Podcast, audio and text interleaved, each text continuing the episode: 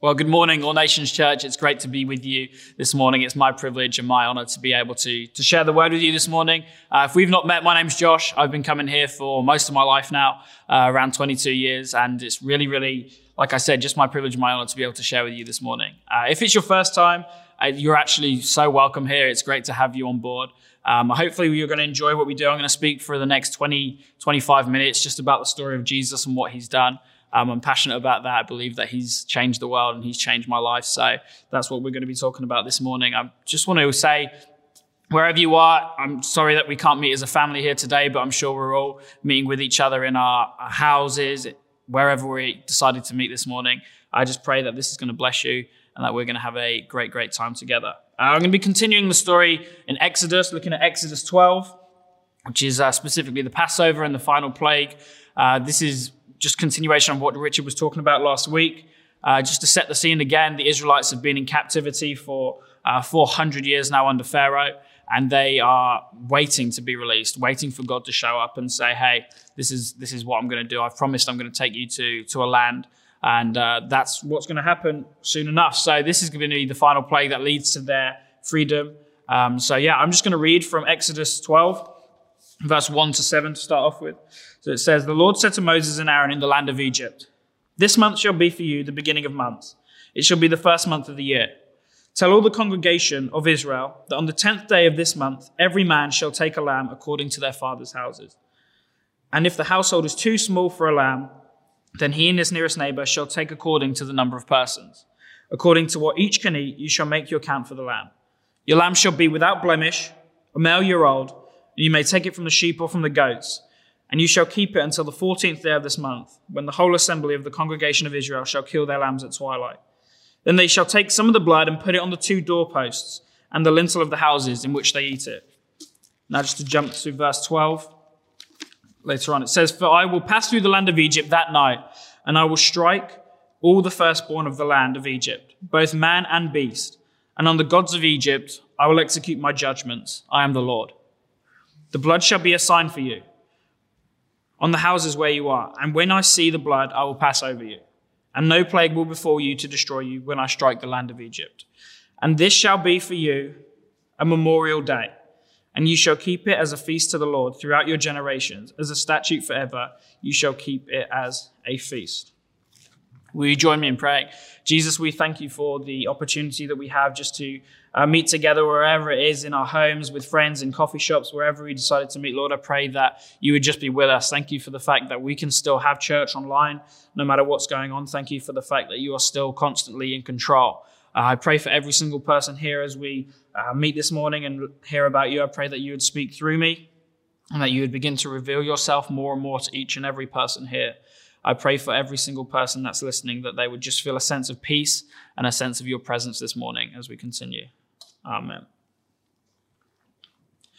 I don't know about you, but have you ever felt like you've missed the point? Uh, whatever that may look like. For me, it's often I'm communicating with people such as my parents or whoever it is at home, and we're talking about something, and you know, it ends up maybe slightly turning into a little bit more of a heated argument or whatever it is, or a heated discussion, let's call it. And uh, I realized afterwards that we were both saying exactly the same thing, and I'd missed the point or one of them had missed the point. Most most often them, obviously. But um, no, just playing. But obviously, was one of us had missed the point.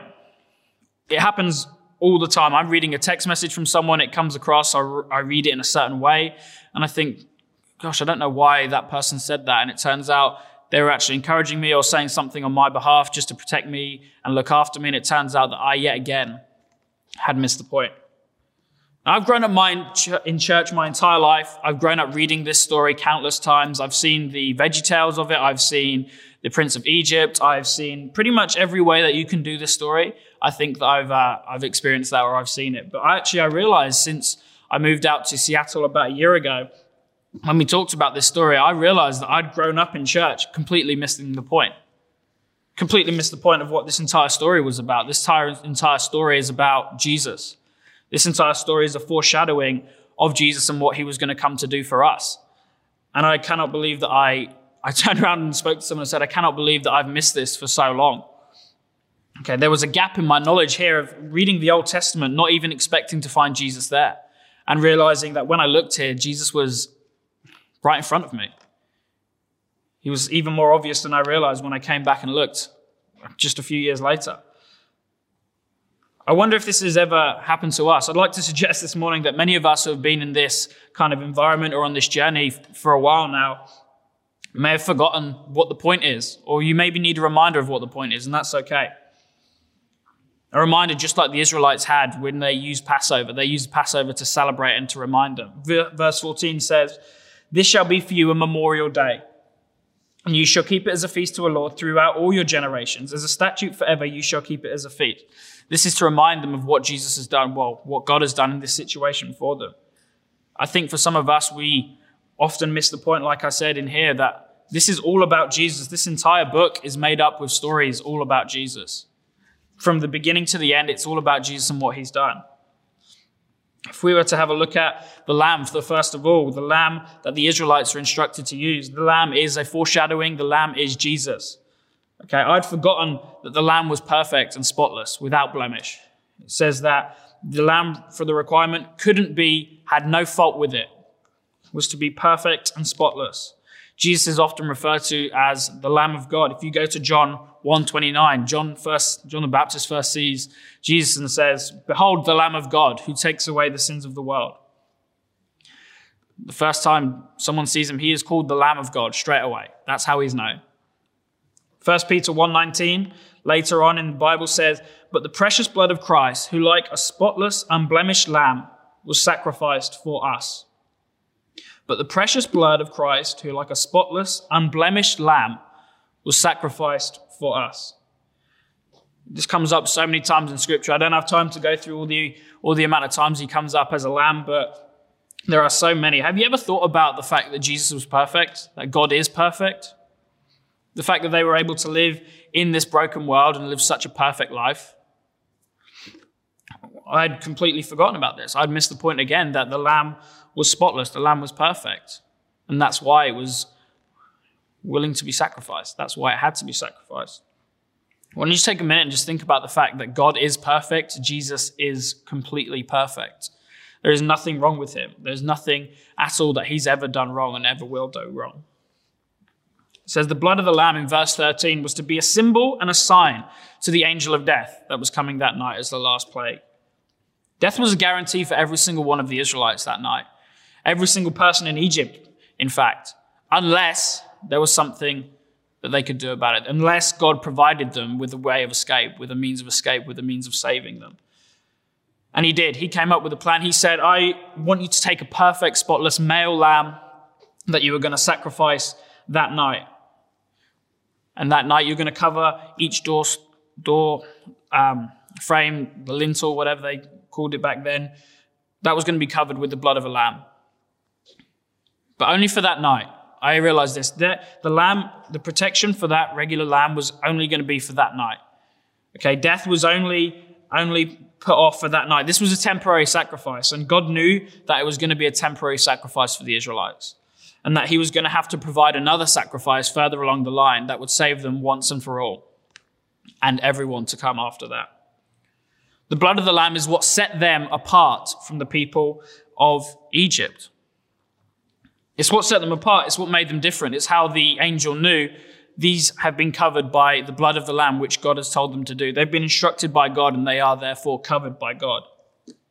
But what does this mean for us as we are not the Israelites living in captivity? If we go to Hebrews 9 24 to 26, in the Passion Translation, it says, For the Messiah did not enter into the earthly tabernacle made by men, which was but an echo of the true sanctuary, but he entered into heaven itself into heaven itself to appear before the face of God in our place. Under the old system, year after year after year, the high priest entered the most holy sanctuary with the blood that was not his own. But the Messiah did not need to repeatedly offer himself year after year, for that would mean that he must suffer repeatedly ever since the fall of the world. But now he has appeared at the fulfillment of the ages to abolish sin once and for all by the sacrifice of himself. It's one of my favorite passages. So, the beginning of that, it says, God didn't enter into our man made tabernacle, There's no power there. He didn't need to enter where we could already enter, where we could fill the mistakes that we've made, where we could amend for the wrong that we've done, where we could amend for the sin that was caused by us. We could have entered into there. The Israelites, like it said, the high priest would have entered in year after year to come in with sacrifices of blood that wasn't his to try and amend for the wrong of him and his people in order for God to be right with them again, to mend their relationship that they broke through sin. But it said that, but now Jesus is our high priest. He's the one who's entered in to heaven where we couldn't enter. He's gone where we couldn't go and he fixed the issues that we couldn't fix. He's entered into heaven. He says on our behalf, he's appeared in front of God himself and said, look at what I've done for these people. I've done exactly what you've asked me to do. He says, appeared at the fulfillment of the ages to abolish sin and for and once for all through the sacrifice of himself. There was nothing that you or I could have done about this. There's nothing that we could have done. We had no part to play in this. The Israelites, when thousands of years later, when Jesus died, they had no part to play in this. It was God who made the sacrifice this time. Jesus willingly gave himself, willingly came down, and died for us all. If the blood of the Lamb on that night was to save them from death, how much more would the blood of Jesus, the perfect Lamb, the Lamb of God, save you and save me from the sin and the wrong that we've done? How much more will the Lamb of God cover you from what you've done? How much more will he come close to you and say, actually, no, what you've done, I've totally forgiven it. You're totally right with me now. I've even gone to God himself on your behalf and said, no, no, that person I love and I've died for him and I've taken away his sin. When God sees you now, he sees Jesus. He sees you covered in the blood of the Lamb and what Jesus has done for you already. You are forgiven. You're accepted forever. God is not far away now. Jesus is not far away. He's close to you. He wants to be with you. He wants to have perfect relationship with you. This is why he died for you. You're forgiven forever. I don't know if you've ever been forgiven properly by someone, but it brings off a weight. It takes away a, a guilt. It takes away any shame from what you've done. It takes all the power out of it. There is now no power in sin anymore. 2 Corinthians 5:21 says, "For he who knew no sin became sin." so that we might become the righteousness of God in Christ Jesus. We might become right with God because Jesus, who knew no sin, like we said earlier, he's the perfect lamb died, took your place where we should have died, and has now made us right with God forever. Like I said, he sees Jesus now when he looks at you. He sees the finished work of Jesus covered over you. Like I said, the Israelites had an involvement when it came to saving themselves there that night. Death was coming, we know that, but God instructed them to go and prepare the sacrifice and do the sacrifice themselves. There was some work involved for the Israelites when it came to saving them from their death that night or saving the firstborn. There's nothing, like I said, we did to earn this for Jesus. I had no involvement in the sacrifice of Jesus. It was all Him, it was all God. He took it all on Himself, which takes away any, any excuse for me to try and play a part in it. I didn't do anything. I don't deserve it. I, I cannot earn it. We have such a reward based system in our lives. It only takes us to look around on social media or Facebook, Twitter, whatever it is. People are constantly taking credit for things. People are constantly showing off, showboating. Hey, look what I've done. Look how much I've earned this. Look at this new, this new house I've bought. Look at these new clothes I've bought. Okay. Look what I've done. Everyone wants to take the credit. Okay. This is something I cannot ever take credit for. There's no work for me involved here. Unlike the Israelites, there's no catch. There's no, hey, I'm going to save you from death, but this is what you need to do. No. Jesus has already done it all. All you need to do is accept and receive his finished work. I don't want to miss the point. I don't want to miss the point. I miss the point. This isn't this book isn't about me. This book is about Jesus and what he's done for me and how that changes me. I want to take the focus off me and put it onto God and what he's done, not what I've done. Otherwise, again, I've missed the point. I've missed the point. I think Jesus wants us to focus more on what he's done and let what he's done overwhelm you rather than what you've done wrong and sin overwhelm you. Later on in Hebrews, in that chapter, it goes on to say that he remembers your sins no more. Just think about that. Jesus doesn't even remember your sins anymore. And yet you're still tormenting yourself or reminding yourself or reminding others of what they've done. That's not how we want to focus. That's not what we want to focus on. Jesus wants us to focus on him and what he's done and let that overpower the sin in your life because he's already beaten it. He's already beaten it. There's nothing else you have to do except for accept it. One of my favorite sayings I've heard recently is Jesus plus nothing equals everything. And I don't think that could be more true. Jesus plus nothing equals everything. It's already done. It's already done. We're no longer dead to sin. Sin has no hold on you anymore, but you are made alive in Jesus. His blood gives you new life, gives you an excuse to say, hey, I've, yeah, I messed up, but Jesus died for me. He loves me. There's nothing I could have done to deserve this. Hebrews 10:10 goes on to say, "And by that we will have been sanctified through the offering of the body of Jesus Christ once and for all." So not only does Jesus die for us and go, okay, that's fine. He's continually working with us to sanctify us through his spirit to make us more and more and more and more like him. Every single day, you can wake up and know that you're following Jesus and Jesus is taking you into a journey that takes you closer and closer and closer to being more and more like him. This love is unlike anything you could ever experience on here on earth. It's something that is goes beyond understanding, something I and you will never be able to fully understand. Someone dying for you in a place where you didn't deserve it. You didn't deserve for him to take your place. What you deserved was for you to be punished for your sin, but God said, No, I'm going to step in and say, Hey, I'm going to send my son on your behalf. He's going to die for you. Let's just take a minute and say that God isn't angry with you. Jesus is not angry with you. I know this is may sound obvious, but this this comes around in church a lot. People are, are worried about God being angry about them. This God that this God is distant and that He is an angry, fierce God that wants to punish you. He's not. He if God was angry at you, He wouldn't have sent His only Son, His only Son, to die for you.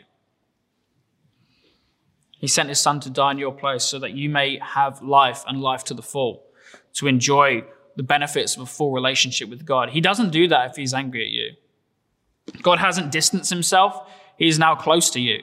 He's closer than he ever will be. He doesn't distance himself from you, go, oh, I know what you've done, get away. He says, No, I know what you've done, and that's what qualifies you. Come close to me.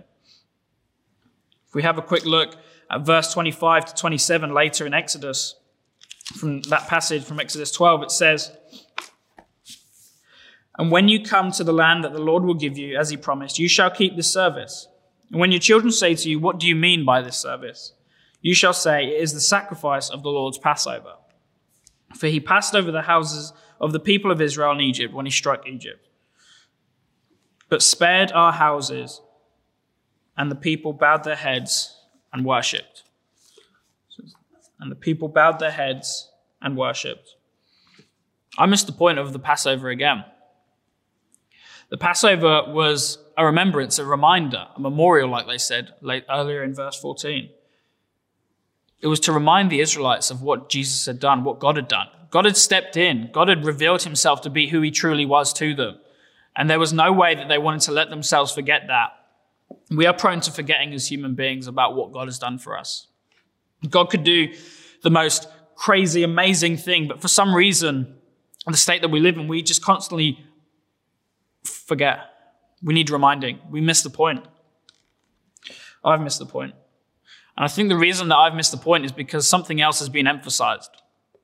And that this main point no longer becomes the main point. This main point is Jesus and what he's done for us. This is a celebration.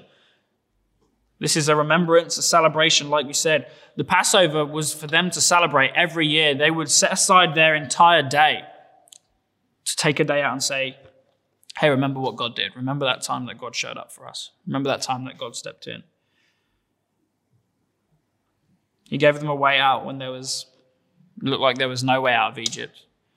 Later on, Pharaoh is going to go to release them out of captivity. That 400 years where they sat down and said, Where was God? What was He doing? He showed up. He provided them a way out. What if we built community that were more based on Jesus and what he's done and reminding each other of what Jesus has done for us rather than what we've actually done? What if we could focus on him and his grace rather than on ourselves and where we feel like we are? What if we reminded each other of the truth? What if our church was built on this foundation, the fact that Jesus died for you, his grace is enough for you, he loves you, he's not far from you, he wants to be close to you, he wants to have a relationship with you, he loves you? What if we were known as a church for that? What if we were known as a group of people that just loved each other, forgave each other just exactly the way Jesus did? We live, love, and look like Jesus. That's a community I want to be a part of. That's a community we are a part of. I just, we don't want to miss the point. Don't miss the point on this. Don't miss the point. Remember, Sunday is coming up, and I Love it every time of year. I we take our two minute silence to remember what someone has done, what someone has done for us, the freedom that we now have in this country because of what those people have done. The soldiers gave their lives. They took we take time now to remember them, to honor them, to thank them of what they've done. I don't know about you, but every single year I stand there with our two minute silence and I I'm overwhelmed with a sense of just gratitude, just gratefulness. I'm just overwhelmed by it. That's what communion is now for us. We don't have the Passover, we have communion where we share the blood of Jesus and, the, and his body through the bread. We take time to remember, take time to remind ourselves of the truth. Tell us, take time to remind ourselves of what the whole point is. It's, it's Jesus. It's always, it always is, always has been, always will be Jesus. And as we're going to have communion after this, just take time, just sit there for a minute to think about all the things we've talked about today. Jesus was perfect. Just think about the fact he was perfect. He died for you. What does that mean? You're forgiven forever. You're right forever. You're accepted forever. There's no shame anymore. There's no condemnation in Jesus. He's not angry at you. He loves you. He wants to draw close to you. Like I said, we want to build a community here where that is our main focus. We don't want to miss the point. I don't want to miss the point anymore. But Jesus is our teacher. He's going to continue to remind us and continue to guide us and point ourselves, point him, point us back to Him. Sorry. He's going to constantly remind us He's the teacher. He is the point. He is the main focus. He's the main thing that we build our lives on. That's why the church exists, is because of Jesus. Romans 8 38 39 says, There is no power above or beneath us, no power that could ever be found in the universe that can distance us from God's passionate love, which is lavished upon us through our Lord Jesus, the Anointed One. Through our Lord Jesus. Like I said, there is no power that could ever be found in the universe. Nothing can take this away from you. Not how you're feeling, not what other people have said, not the things that you've done. Nothing is going to now separate you from this love that Jesus has provided for you on the cross. Could I encourage you, if you're not in, in a small group, just to really encourage you to be a part of one where you can get in a small community, share with each other how you're feeling, but more importantly, remind each other of what's important, what the main point is. Pick each other up when you're feeling down. That's what community is. That's what a community is about. Earlier in that verse, it says if they didn't have enough people to get a lamb for themselves, they were to share. Community is just so important at this time. Can I honestly encourage you? I'm in a small group at the moment, and it's great. We get to meet up every week and remind each other of what the main point is, of who Jesus is, of what he's done, and how that changes you. And I tell you what, there's a sense, there's an overwhelming sense of, wow, this is, this is what the point is. There's something inside of you that just goes, yeah, the forgiveness of Jesus. That is, that is the point. I want to continue to sway from the point anymore. And gratitude finally leads to worship, which is what we're going to do after this. Can I encourage you to take some time just to think about this week, each morning, each evening, whenever it is for you in the shower? Okay, just think about what it is that Jesus has done for you. Just think about it, let it change, because that should change the way I see people. That should change the way that I live my life. It will change the way that I relate to my parents, I relate to my friends, I relate to my colleagues, the way that I act. It's going to change the way that I do things because it comes from this place where I'm not entitled anymore. It says, wow, I've been given everything through Jesus. He's given me absolutely everything. So I, all I can do is give myself back to Him. Would you join me to pray to finish? Jesus, we thank you for the moments that we're able to share with each other online. God, I pray for every single person that's heard this, Lord. I pray that you would continue to reveal yourself more and more to them. God, I pray for an overwhelming sense of peace for anyone who's anxious or anxieties that are still roaming around. Lord, I know that um, it's a difficult time for all of us. Lord, I pray for anyone who feels isolated, alone. I pray that you would just comfort them. I pray that you would draw near to them and that you would just remind them of who you are. I pray for anyone as well, Lord, that feels like God is mad at them. Jesus is angry at them. We touched on earlier. God is not angry at you. God, I pray that you would just overflow with your love now to each and every person hearing this. That you would replace fear with love. You would replace fear with love, Jesus. Yeah. Amen. Okay, we're going to head into communion now. Like I said, I encourage you to take a minute just to remember with it, whoever you're with. Have a great week.